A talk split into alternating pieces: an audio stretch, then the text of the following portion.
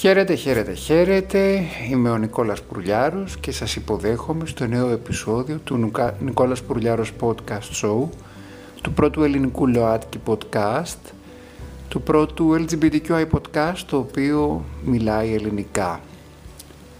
Σας υποδέχομαι στο καινούριο επεισόδιο, μια ανοιξιάτικη ημέρα του Απριλίου. Γράφω το επεισόδιο Σαββάτο πρωί, με πολύ καλή διάθεση, αρκετά ευσυγκίνητος από δικά μου ζητήματα αλλά και από αυτά που πληροφορούμε, σε μια εποχή που εξακολουθεί να είναι δύσκολη, που αναμένουμε τους εμβολιασμούς μας για να μπορέσουμε να κερδίσουμε τη ζωή μας πίσω. Μια ζωή που εξακολουθεί και είναι δύσκολη, με τεράστιες δυσκολίες. Μια ζωή που έχει αλλάξει και δεν είναι όπως ήταν πριν από τον COVID. Δυστυχώς. Μια ζωή που πρέπει να την βάλουμε ξανά σε τάξη, παρά την τοξικότητα και παρά το δυσμενές κλίμα που επικρατεί ενίοτε. Δυστυχώς, τις τελευταίες μέρες βλέπουμε εγκληματικές ενέργειες σε αυτή τη χώρα. Κατά τη γνώμη τη δική μου, αυτό αντικατοπτρίζει ένα μέρος της συλλογικής μας ψυχολογίας, πώς δηλαδή μας έχει επηρεάσει ο εγκλισμός και όλη αυτή η ιστορία με τις συνέπειες του COVID, και έχει πάρα πολύ μεγάλη αξία η δήλωση πολλών μεγάλων επιστημών που λένε ότι από εδώ και πέρα και για αρκετά χρόνια θα χρειαστούμε δομές ψυχικής υγείας για να ξεπεράσουμε αυτό το βαθύ τραύμα που αφήνει μέσα μας αυτή η δυστοπική περίοδος.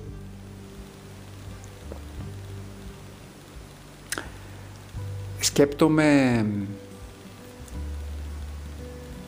πόσο δύσκολο θα είναι από εδώ και πέρα να ανοίξουμε τις καρδιές μας και να παραδεχθούμε τις συνέπειες που μας έχει αφήσει ο COVID, ψυχολογικά πάντα μιλάω,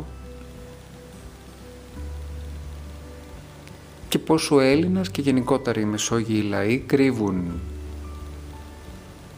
αυτά τα οποία νιώθουν κάτω από μια εξωστρεφή συμπεριφορά, την οποία εξάγουν και λίγο ναρκισιστικά ενίοτε, ή με την αίσθηση ότι δεν έχουν καμία ανάγκη. Έχω να σας πω ότι σε κάποια προσωπικά ερωτηματικά για τη δική μου ζωή, τυχαία ή μοιραία, βρήκα απαντήσεις σε δύο διαφορετικά λογοτεχνικά βιβλία. Και ξαφνικά άρχισα να αναρωτιέμαι αν τυχαία ή μοιραία αυτά τα βιβλία έρθαν στη ζωή μου. Ακούτε και τα ες εμ ες πηγαίνουν έρχονται. Και αν τυχαία ή μοιραία τα διάβασα σε αυτή την περίοδο που είχα πάρα πολύ μεγάλη ανάγκη για απαντήσεις.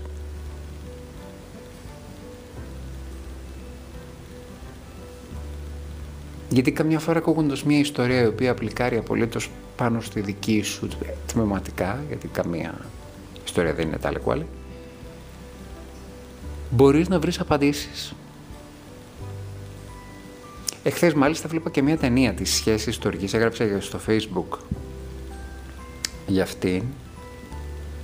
Μια ταινία η οποία μου αρέσει πάρα πολύ, την οποία την ξαναείδα μετά από αρκετά χρόνια, την πρωτοείδα του νέου παιδί.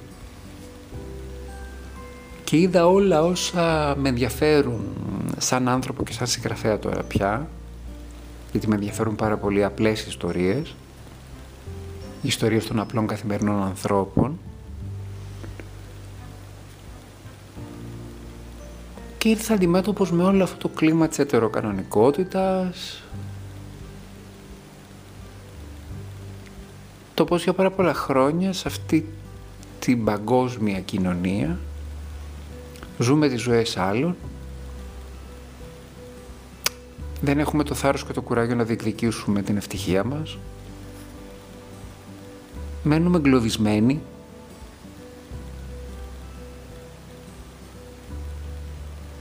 δεν κάνουμε την αυτοκριτική μας, δεν αναλαμβάνουμε την ευθύνη για να διεκδικήσουμε την ευτυχία μας, κατηγορούμε τους άλλους, αγχωνόμαστε υπερβολικά για το αύριο χωρίς να ξέρουμε αν θα ξημερώσει αύριο.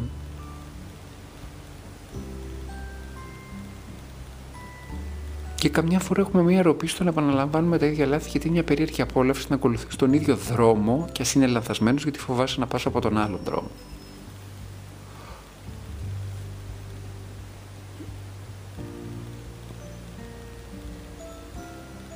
Όλα αυτά μέσα από το δικό μου πρίσμα στην εποχή που διανύω, η οποία είναι αρκετά καλύτερα, αρκετά πιο αισιόδοξη και πιο φωτεινή από το παρελθόν σε μένα. Τα αποτυπώνω στο βιβλίο μου, που τηλεφορείται «Το χαμόγελο συνάντησε ένα δάκρυ», είναι το πρώτο μου μυθιστόρημα, θα κυκλοφορήσει το Μάιο από τις εκδόσεις Υδροπλάνο. Και όλα αυτά που σας λέω και σε σχέση με την ταινία και αυτά που σκέφτηκα για το τι συνέπειες θα έχει μέσα μας ψυχολογικά η περίοδος, η μετά-COVID περίοδος, ήδη με έναν τρόπο το βλέπουμε. Όλη αυτή η αμφισβήτηση για το αν πρέπει να κάνουμε εμβόλιο, όλες αυτές οι ανόητες, ηλίθιες, συγχωρέστε με, θεωρίες συνωμοσίας, ακόμη και έξυπνοι άνθρωποι καταλαμβάνονται από το πνεύμα του λαϊκισμού και αρχίζουν και αναπτύσσουν θεωρίες και φοβίες. Διάβαζα ένα άρθρο πριν στη Ρεπούμπλικα που λέει ότι να τώρα έχει αρχίσει και ένα κύμα αμφισβήτησης για το εμβόλιο. Τώρα, μέχρι τώρα είχαμε ένα, μια αμφισβήτηση για την Αστραζένεκα, τώρα λέει στη Γαλλία έχουν και αμφισβήτηση για το εμβόλιο της Μοντέρνα. Το αναφέρω παραδειγματικά. Αυτό συμβαίνει στη μία πλευρά, αυτό, κάτι άλλο συμβαίνει στην άλλη πλευρά. Και φυσικά όλες αυτές οι ιστορίες των απλών καθημερινών ανθρώπων με ενδιαφέρουν πάρα πολύ. Τις αποτυπώνω λοιπόν με το δικό μου πρίσμα, με το δικό μου τρόπο εν, ο, όρασης και ενόρασης της ζωής στο βιβλίο μου, έχοντας βάλει συγκίνηση, χιούμορ, γνήσια συναισθήματα, θλίψη και χαρά, έχοντας βάλει μέσα ιστορίες με ΛΟΑΤΚΙ πρόσημο, περήφανα, έχοντας βάλει ιστορίες ανθρώπων που δεν είναι ΛΟΑΤΚΙ αλλά συγχρονίζονται με ανθρώπους οι οποίοι είναι ΛΟΑΤΚΙ,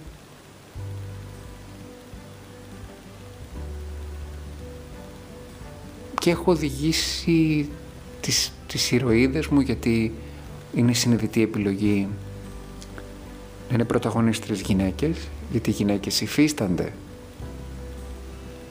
μεγάλη αδικία από την πρώτη στιγμή που γεννιούνται μόνο και μόνο γιατί είναι γυναίκες, και αυτό δικαιώνει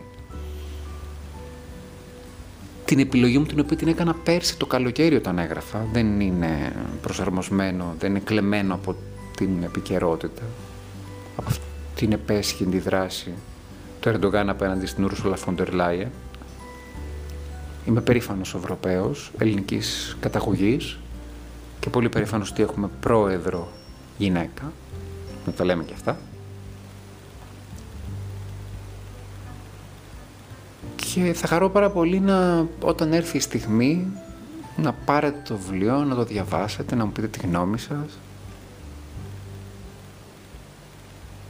Είναι ένα βιβλίο το οποίο το έγραψα γιατί θέλω να περάσετε καλά μαζί του, να περάσω, πέρασα κι εγώ καλά μαζί του γράφοντάς το.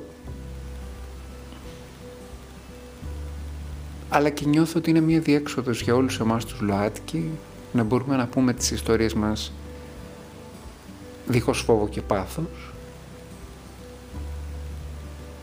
χωρίς να μας διαφοροποιεί κάτι από το που βιώνουμε έξω από την πόρτα του σπιτιού μας. Και αυτό πρέπει να είναι και δική μας αίτηση, να κρινόμαστε για αυτό που είμαστε και όχι για τη σεξουαλική μας ταυτότητα. Αυτό όμως δεν πρέπει να είναι και δικαιολογία και για εμάς τους ίδιους. Αντιλαμβάνομαι ότι είναι πολύ δύσκολα τα πράγματα, τα ζω. Έχω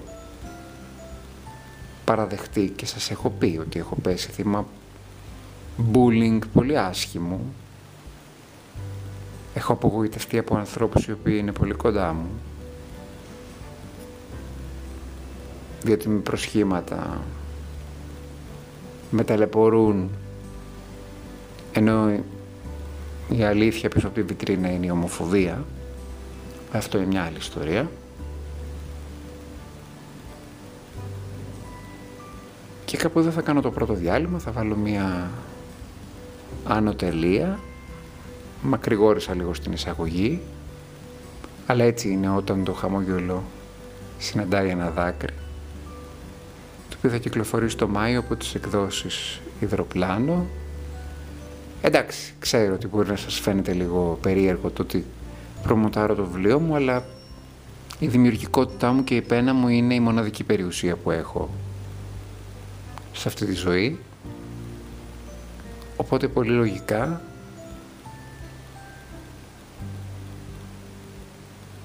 θέλω να επικοινωνήσω μαζί σας και στείνω αυτή τη γέφυρα για να επικοινωνήσουμε παρέα.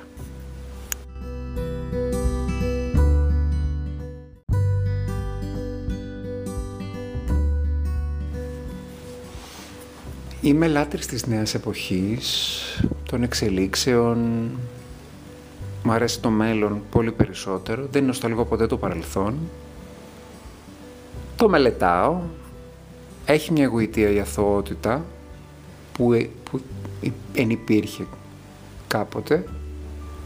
Ιδεατά, αν μπορούσα να γίνω ένας μικρός πρίγκιπας, θα ήθελα να μεταφέρω την αθωότητα και τις αξίες του παρελθόντος και να τις προσαρμόσω στο παρόν και το μέλλον. Φυσικά αυτό δεν γίνεται. Έχω όμως δύο περιπτώσεις, δύο παιδιών, είκοσι και είκοσι δύο ετών, οι οποίοι ζουν τις δύο διαφορετικές όψεις των γονεϊκών σχέσεων. Η πρώτη περίπτωση είναι επί του παρόντος. Η κοπέλα λέγεται Μαλίκα, είναι λεσβία, κατάγεται από την, από την επαρχία της Φλωρεντίας, δηλαδή από κάποια μικρότερη πόλη έξω από τη Φλωρεντία. Αποκάλυψε την ερωτική της ταυτότητας στους γονείς της εν έτη δύο χιλιάδες είκοσι ένα και τη διώξαν από το σπίτι. Και όχι μόνο τη διώξαν από το σπίτι, της ευχήθηκαν να πάθει καρκίνο, να αρρωστήσει και να υποφέρει. Και όχι μόνο την πετάξαν έξω από το σπίτι, αλλάξαν κλειδαριές και δεν της επιτρέψαν να πάρει καν τα ρούχα της και τα πράγματά της. Η κοπέλα πήγε με αστυνομικούς εκεί και η μάνα της έκανε ότι δεν την αναγνωρίζει.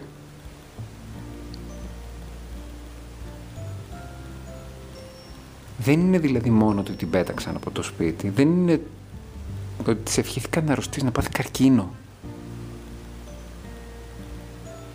Στην Ιταλία του δύο χιλιάδες είκοσι ένα. Δεν λέω τίποτα, τα συμπεράσματα δικά σας. Η δεύτερη περίπτωση όμως είναι η περίπτωση του Κέβιν, ενός εικοσάχρονου Αφροαμερικανού, λάθος, έγχρωμου Αμερικανού, ίσως ναι, ίσως καλύτερα, τον οποίον βρήκε ο Ντάνι, σύντροφος του Πίτ, που ζούσανε το δύο χιλιάδες στη Νέα Υόρκη, στο σταθμό του Τσέλσι στο μετρό. Δηλαδή επέστρεφε ο Ντάνι από τη δουλειά του, στο σταθμό του Τσέλσι στο μετρό της Νέας Υόρκης βρήκε το καλαθάκι με το μωρό. Φυσικά δεν μπορούσε να το αφήσει εκεί, πολύ λογικό το βρίσκω. Το πήγε σε μια κλινική, ειδοποιήθηκε η αστυνομία, έδωσε κατάθεση. Μέχρι να συμβούν όλα αυτά, αυτός ο άνθρωπος ενώθηκε κάπως με το παιδί. Ο μικρός ήταν ήσυχος από ό,τι διάβασα στην ανάλυση, που, στη συνέντευξη που έδωσε. Και μάλιστα του χαμογελούσε, του πιάσε και το δάχτυλο, ό,τι κάνει ένα μικρό παιδί, ένιωσε ασφάλεια. Όταν η υπόθεση προχώρησε νομικά και κλήθηκε ο, ο Ντάνι να δώσει κατάθεση ενώπιον δικαστή για το τι συνέβη, για τα περιστατικά. Η δικαστίνα, απίστευτο έτσι για το δύο χιλιάδες, εποχή Μπούς, η δικαστίνα τον ρώτησε αν θα ενδιαφερόταν να υιοθετήσει με τον σύντροφό του το παιδί. είκοσι ένα χρόνια πίσω, έτσι.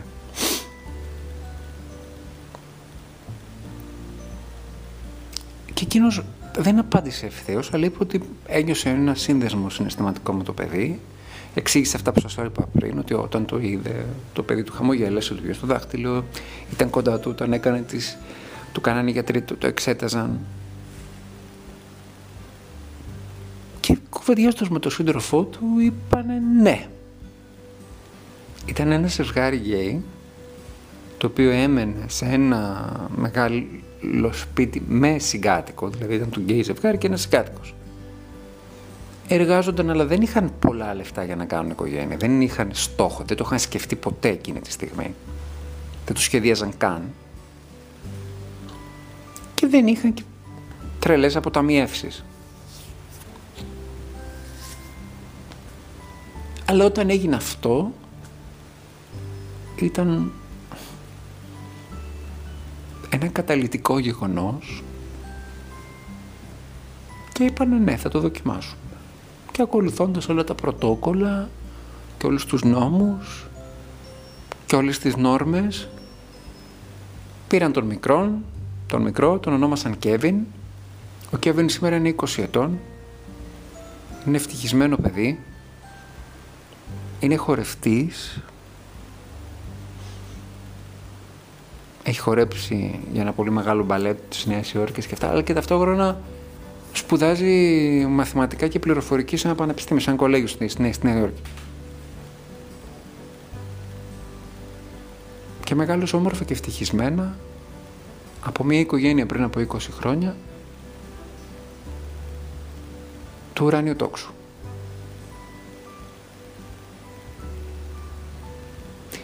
Κάθε εποχή είναι καλή και κακή τελικά.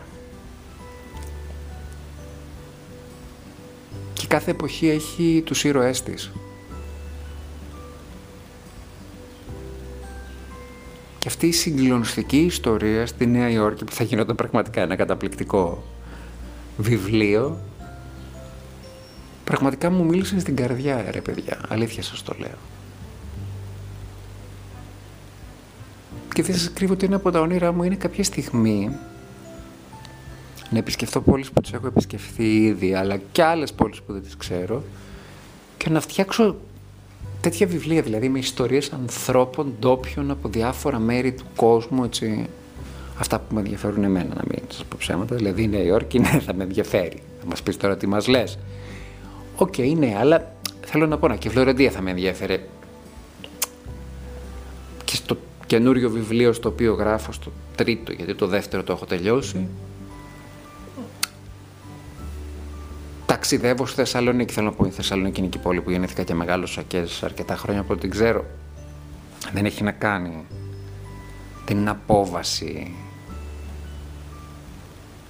Και ούτε είμαι εγώ ένας μπεστσελεράς ο οποίος έχει την οικονομική δυνατότητα και το απεριόριστο budget να βρεθεί οπουδήποτε, προς Θεού. Το λέω σαν στόχο ζωής. Θα ήθελα πάρα πολύ να συμβεί. Θέλω να σκάψω και να ψάξω να βρω τέτοιες ωραίες ανθρώπινες ιστορίες.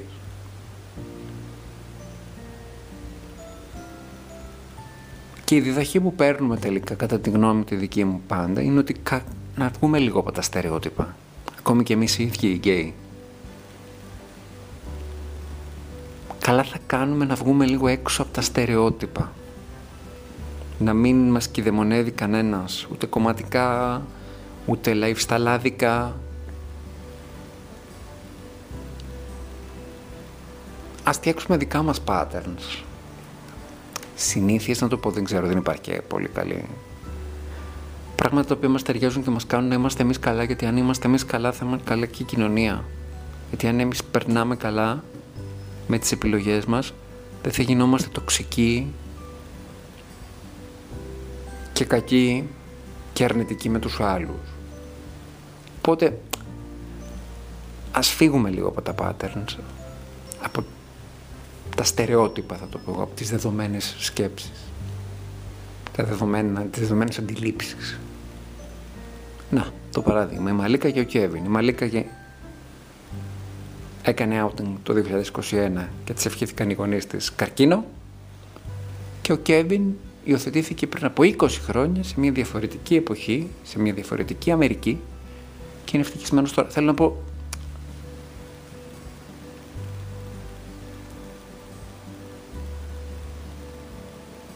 μακριά από τα στερεότυπα και τις στερεοτυπικές αντιλήψεις. Θετικά συναισθήματα,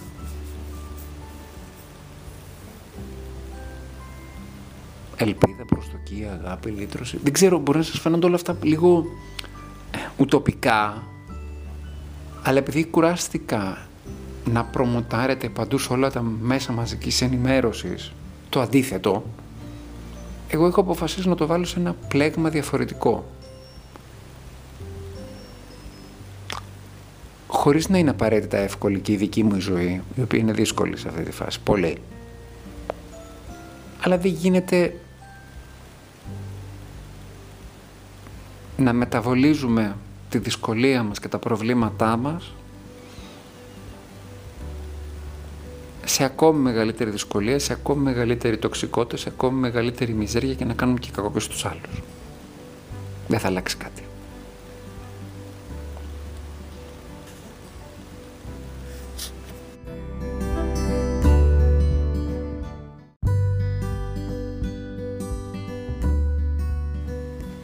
Για το τέλος, έχω να σας πω ότι η Peacock πλατφόρμα, που είναι μια πλατφόρμα που ανήκει στο εν μπι σι, αποφάσισε να κάνει το μεγάλο βήμα και να επαναφέρει στην τηλεοπτική streaming πραγματικότητα το Queer as Folk.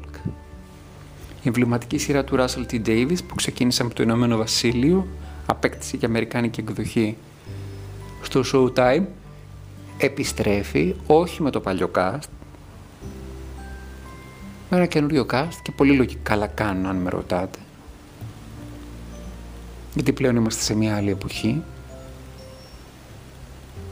Φεύγουμε από το Πίτσμπουργκ και πάμε στη Νέα Ορλεάνη.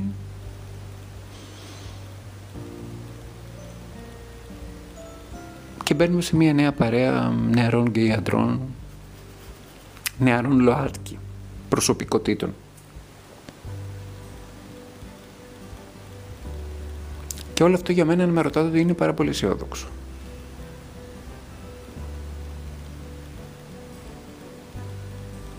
Και είναι πάρα πολύ αισιόδοξο γιατί αρχίζει και χτίζεται μέσα από την ψυχαγωγία μια νέα νοοτροπία.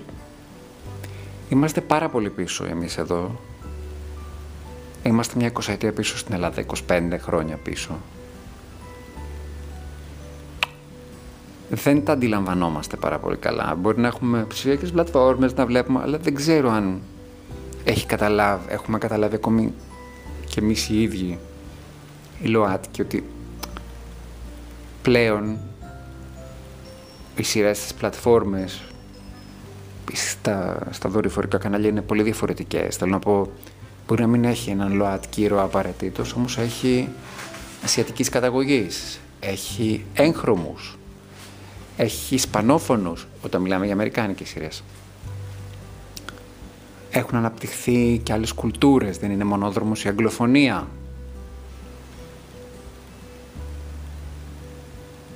Εύχομαι και ελπίζω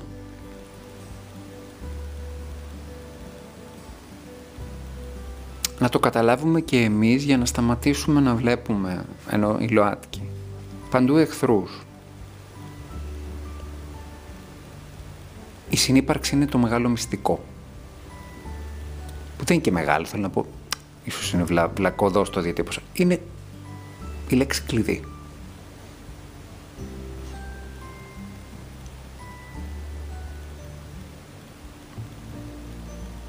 Φυσικά αυτό δεν σημαίνει ότι πρέπει να κρυβόμαστε ή πρέπει να ζούμε κλεισμένοι στα σπίτια μας πίσω από στόρια, γιατί και αυτό υπάρχει. Αν θέλουμε μια καλύτερη ζωή, πρέπει να τη διεκδικήσουμε μέσα στα πλαίσια μιας ευνομούμενης πολιτείας, φυσιολογικά. Και τι εννοώ φυσιολογικά? Να μην ευτοκαθοριζόμαστε κάπως. Ο καθένας από εμάς είναι πανέμορφος, ο καθένας από εμάς είναι ξεχωριστός. Δεν είμαστε πρόβατα.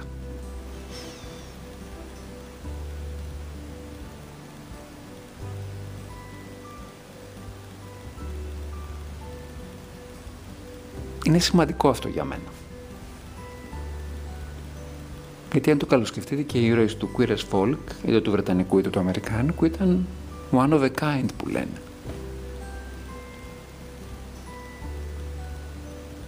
Ο καθένας, ένας από κάθε κολεγιά. Το ίδιο πρέπει να είμαστε κι εμείς. Η συνύπαρξη πρέπει να είναι το, το μεγάλο στοίχημα για όλους μας.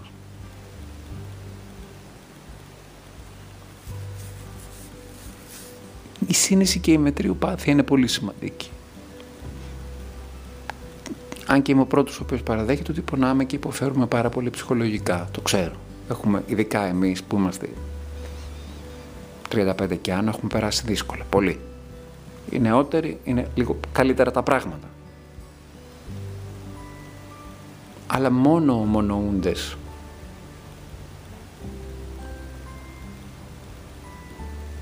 και με πνεύμα αλληλοκατανόησης θα πάμε μπροστά. Και κάποτε πρέπει να βάλω μια τελεία. Είμαι ο Νικόλας Πουρλιάρος, ακούσα τον Νικόλας Πουρλιάρος Podcast Show, το πρώτο ελληνικό ΛΟΑΤΚΙ podcast. Να το ξεκαθαρίζουμε, το πρώτο που ξεκίνησε να... Ε, το πρώτο που δημιουργήθηκε και ξεκίνησε την πορεία του, έτσι, να μην παρεξηγούμαστε. Εγώ είμαι ένας ανεξάρτητος podcaster, δεν έχω πουθενά κανέναν πόρο, δεν έχω κερδίσει από το podcast ούτε ένα cent, οπότε, ένα cent, οπότε το πρώτος δεν έχει καμία δόση ναρκισισμού. Το πρώτο ελ τζι μπι τι κιου άι podcast που μιλάει ελληνικά. Σας ευχαριστώ πάρα πολύ που με ακούτε. Σας ευχαριστώ πάρα πολύ για τις ακροάσεις, ελπίζω να προχωρήσουμε το ίδιο καλά.